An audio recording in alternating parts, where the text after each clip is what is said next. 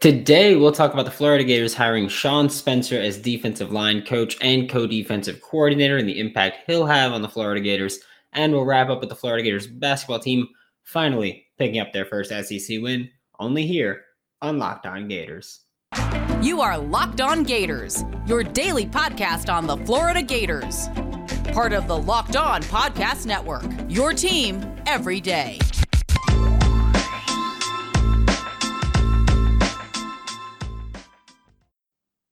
Hello, and welcome back to another episode of Locked On Gators, part of the Locked On Podcast Network, your team every day. Thanks for making Locked On Gators your first listen of the day. We are available daily and free wherever you listen to the podcast. Today's episode is brought to you by Sonos.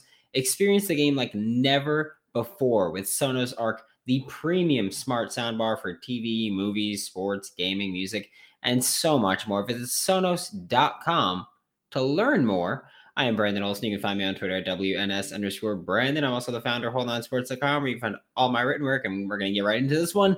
Um, Sean Spencer, the Florida Gators finally have their other co-defensive coordinator. Obviously, new Gators head coach Billy Napier was like, "Hey, we're gonna have co-defensive coordinators." The first one is Patrick Toney, who was his defensive coordinator, no co, but defensive coordinator at the University of Louisiana. He was he he, played, he coached multiple positions before taking the DC job, and even as the DC. Now he is the defensive coordinator, co defensive coordinator, and safeties coach.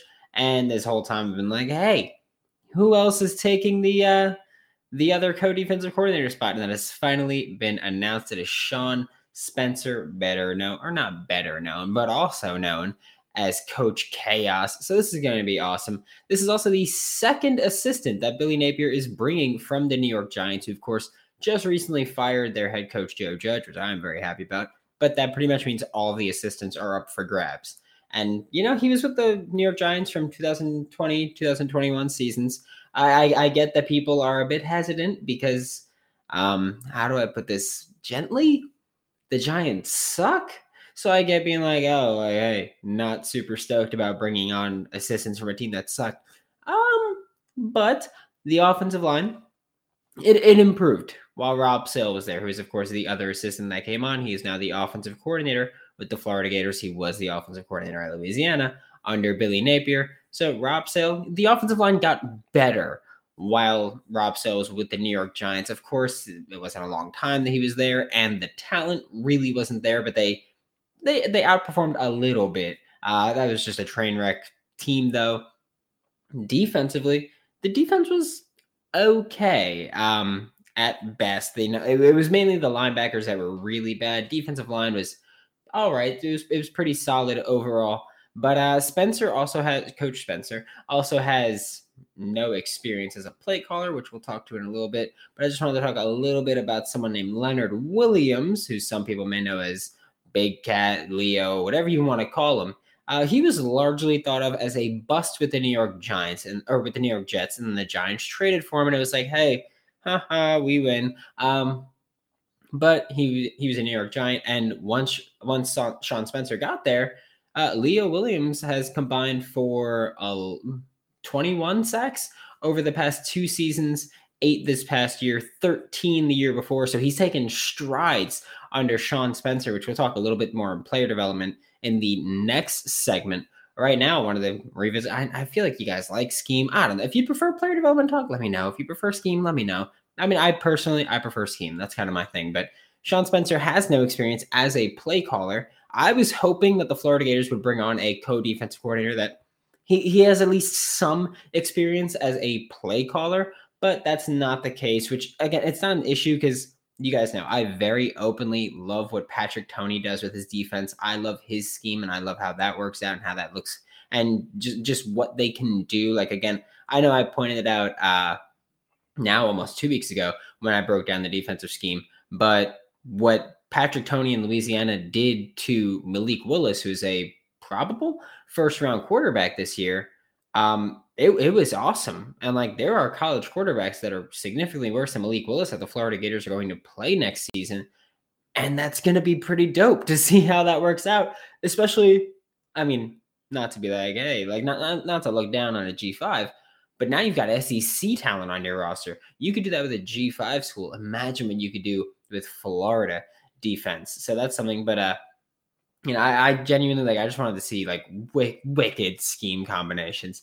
But something that I am really excited for is that uh, Sean Spencer, while with the New York Giants, was underneath Patrick Graham, who was the defensive coordinator with the Dolphins in Brian Flores' first season, which, by the way, that was like the worst firing ever. Um, but Patrick Graham was the defensive coordinator for the New York Giants, and he is another one of those guys where creative defense causing havoc, coach chaos, Sean Spencer. So there, there's a lot going on where Sean Spencer is going to bring a lot to the table as a, I don't want to say play caller because I don't think he will be. I think it will be Patrick Toney. But as a schemer, Sean Spencer brings a lot to the table himself. But he also brings a lot to the table from Patrick Graham, again with the New York Giants, because we're going to see, I think, more cover zero, which, uh, if you don't know cover zero, cover zero means that there are no deep safeties playing. There are safeties on the field, but they're not covering the deep zone. They're usually in man or blitzing. So that's that's what cover zero means that there's no safety help over the top. I think we'll see a bit of that. Uh, I know that I spoke about sim pressure in the Patrick Toney defensive scheme episode. We'll see, I think, even more of that now because Patrick Toney, uh, Patrick Graham, like to do that a lot with the uh, with the Dolphins and with the Giants. So I, I think that's something that we'll see a lot get brought to the table from Sean Spencer as in terms of you know scheming wise. Uh, I think he was really brought in to be a more of a recruiter than anything else, and he's he's similar to what I said with Rob Sale, who's the offensive coordinator now, where it's like, yes, he's a coordinator, but Rob Sale won't be calling the plays. Billy Napier will. Sean Spencer, highly doubt he'll be calling the plays. Patrick Toney will. So I, I, feel like it was more to justify salary and to not seem like a lateral position move, like a lateral position coaching job down to college. But it's like, hey, you're fine. You're co DC. We'll give you more money, but we need you to be our D line coach. I, I, feel like it was more of that kind of exchange, uh, which I have no problem with because I could not care less. It makes the Florida Gators better. So I, I have no issue with it. But the defense, I think, is going to be really fun in Gainesville. It is the new year. So that means New Year's resolution time. If yours is about getting fit, Sorry, I'm, I shouldn't have ever done that in my life. It may, maybe it's just eating healthier. Make sure you include Built Bar in your plan. I'm really bad at keeping my New Year's resolution. I last, I literally right before recording ate a piece of white chocolate. So that's that's where I'm at. Just so you know, um, I just mm, I, I I I have a sweet tooth. I ruin it, but at least with a sweet tooth, I can eat Built Bar if I like you know have the self control to do it. Uh, it's already coated in 100% chocolate, so it's delicious. Most bars are only 130 calories with four net carbs and seven grams of protein and 17 grams of protein. Uh, the net carbs is kind of what does it for me. Like that's that's what I like. I'm, I try not to eat junk food, but again, like a, a piece of chocolate here and there, I'm gonna do it. Just say no. You could throw out the hidden stashes, no Reese's in the desk drawer, Kit Kat, take behind the toilet, whatever it is. I don't know. I, don't know why I just made you a Scarface, but whatever. Just use promo code LOCKED15. That is L O C K E D 1 5 to get 15% off of your next order at built or builtbar.com. Now we're going to take another look at Sean Spencer, a little bit of a different approach to it. I know that I mentioned, you know, he's in Florida as a, you know, developer of talent, as a recruiter. He's listed as a coordinator. I feel like strictly entitled. I said that with Rob Sale. I say that with Sean Spencer. I think it was strictly as title, but I don't think that's a good thing. I mean, ooh, I don't think that's a bad thing.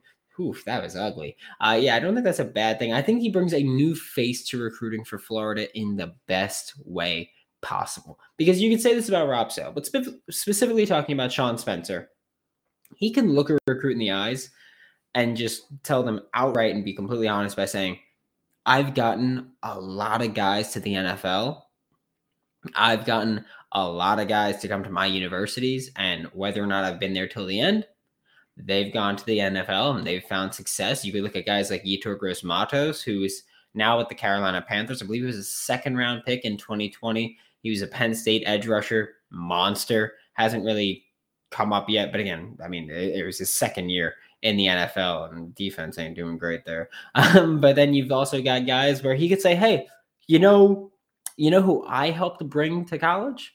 Micah Parsons, who is a monster on the field this year. So he could say things like that and you can mean it. You know, you, you could be like, I chose to leave for the NFL. And then I chose to come back to college for the Florida Gators. Like we're building something special here. And I think that's an actual point that Sean Spencer can make, that Rob Sale can make, where you know we we were working with the pros, and then we came back. Uh, Rob Sale left before Joe Judge got fired from the New York Giants. Rob Sale left an NFL job to come to the Florida Gators. Like Sean Spencer, sure, he was an NFL coach and he could still use that same point, but he he lost his job essentially because Joe Judge got fired. So it was likely that all the assistants were out. Rob Sale left an NFL job to come back to or well, to come to the Florida Gators. Uh, Sean Spencer has worked under coaches like James Franklin and Dave Clawson, who just won the ACC Coach of the Year with Wake Forest. Monster year for them. So he gets to talk about, you know, who he's worked under and people that he's helped get to the next level, get to the NFL.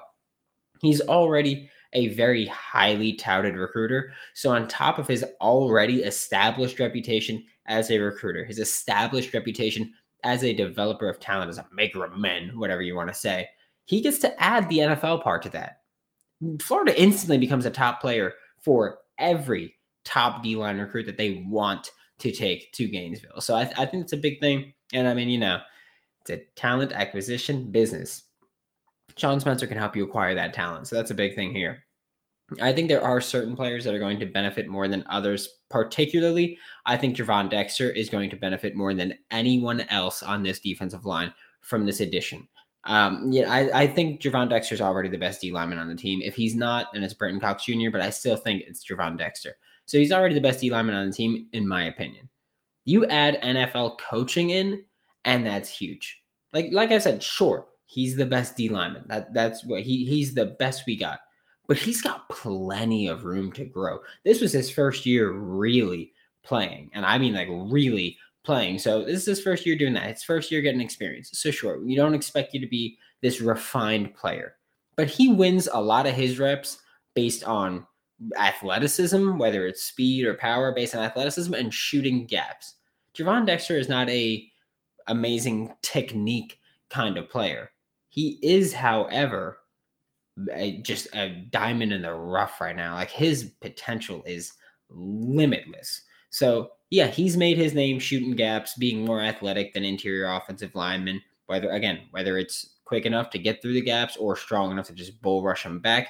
But here, he's got an NFL defensive line coach that can come develop his talent that can develop his talent and make him as good as you could possibly make him, really, uh, before going to the NFL. Because I don't think Gervon Dexter, who, by the way, congrats on uh, announcing that he is going to have a child this May. So awesome for you. But uh, I, I don't think he's going to be in Gainesville long. I think we got one more year of him. He, he seems like he he seems like the hustler grinder type where it's like he's going to do whatever he can.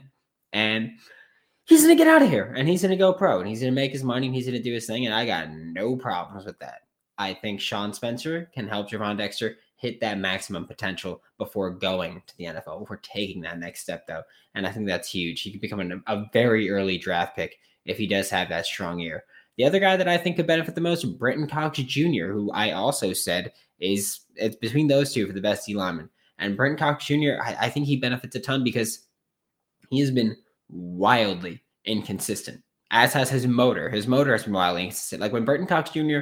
is is on, when he's 100% effort, there are few pass rushers that are better than him in college. For few edge defenders that are better than him in college football. Not just passers, run stop too. A few edge defenders that are better than him in college football. You've got Sean Spencer now. I think Sean Spencer can kind of help motivate Brenton Cox Jr. because we know Brenton Cox Jr. wants to go to the NFL. And we know Brenton Cox Jr. wants to be a high pick in the NFL, well, in the NFL draft. Sean Spencer can help get you there. Sean Spencer can say, hey, I literally just coached people that were in the NFL. I, I, I literally just did this. I know what it takes. I can get you there.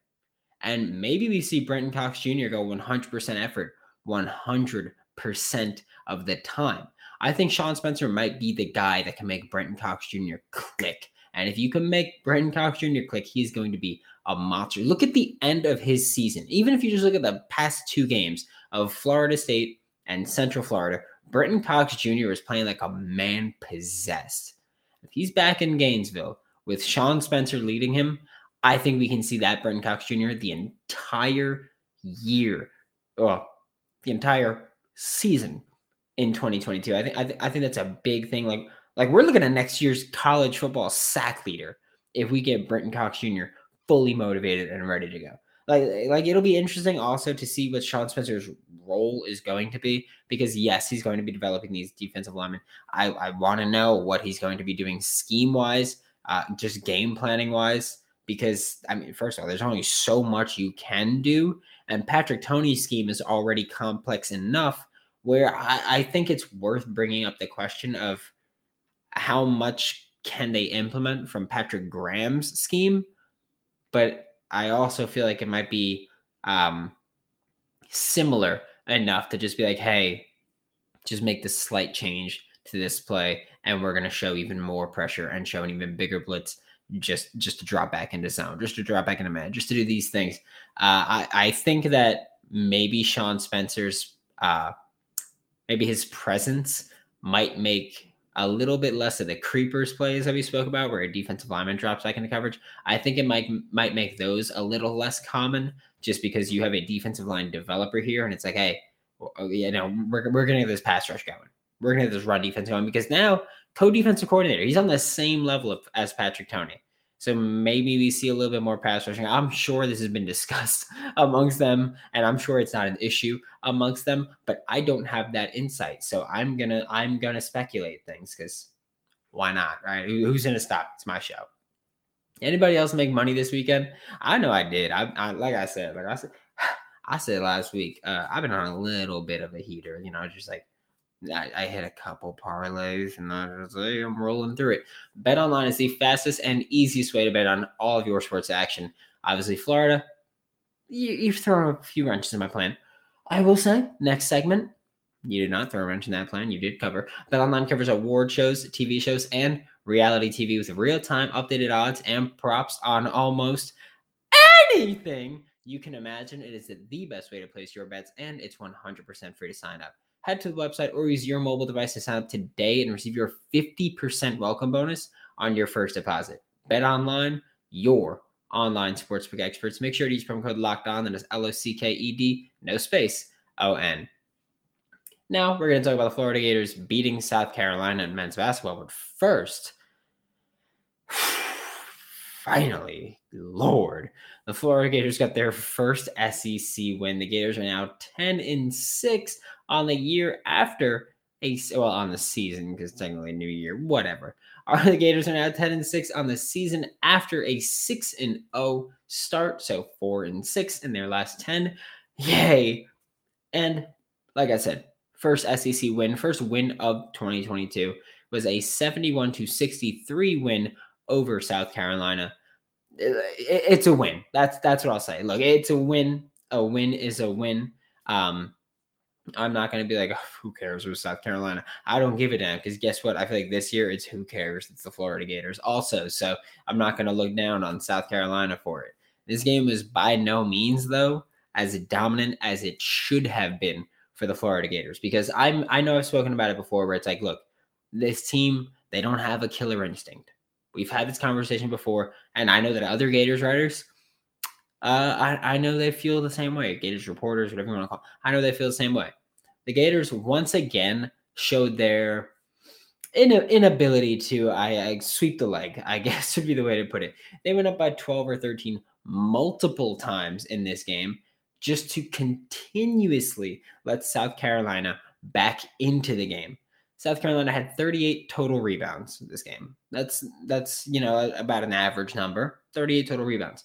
21 of those rebounds came offensively for South Carolina. They only had 17 defensive rebounds. They had 21 offensive boards. It was an absolutely awful, awful, awful game in terms of Florida's defense boxing out and securing the rebound. South Carolina killed Florida there.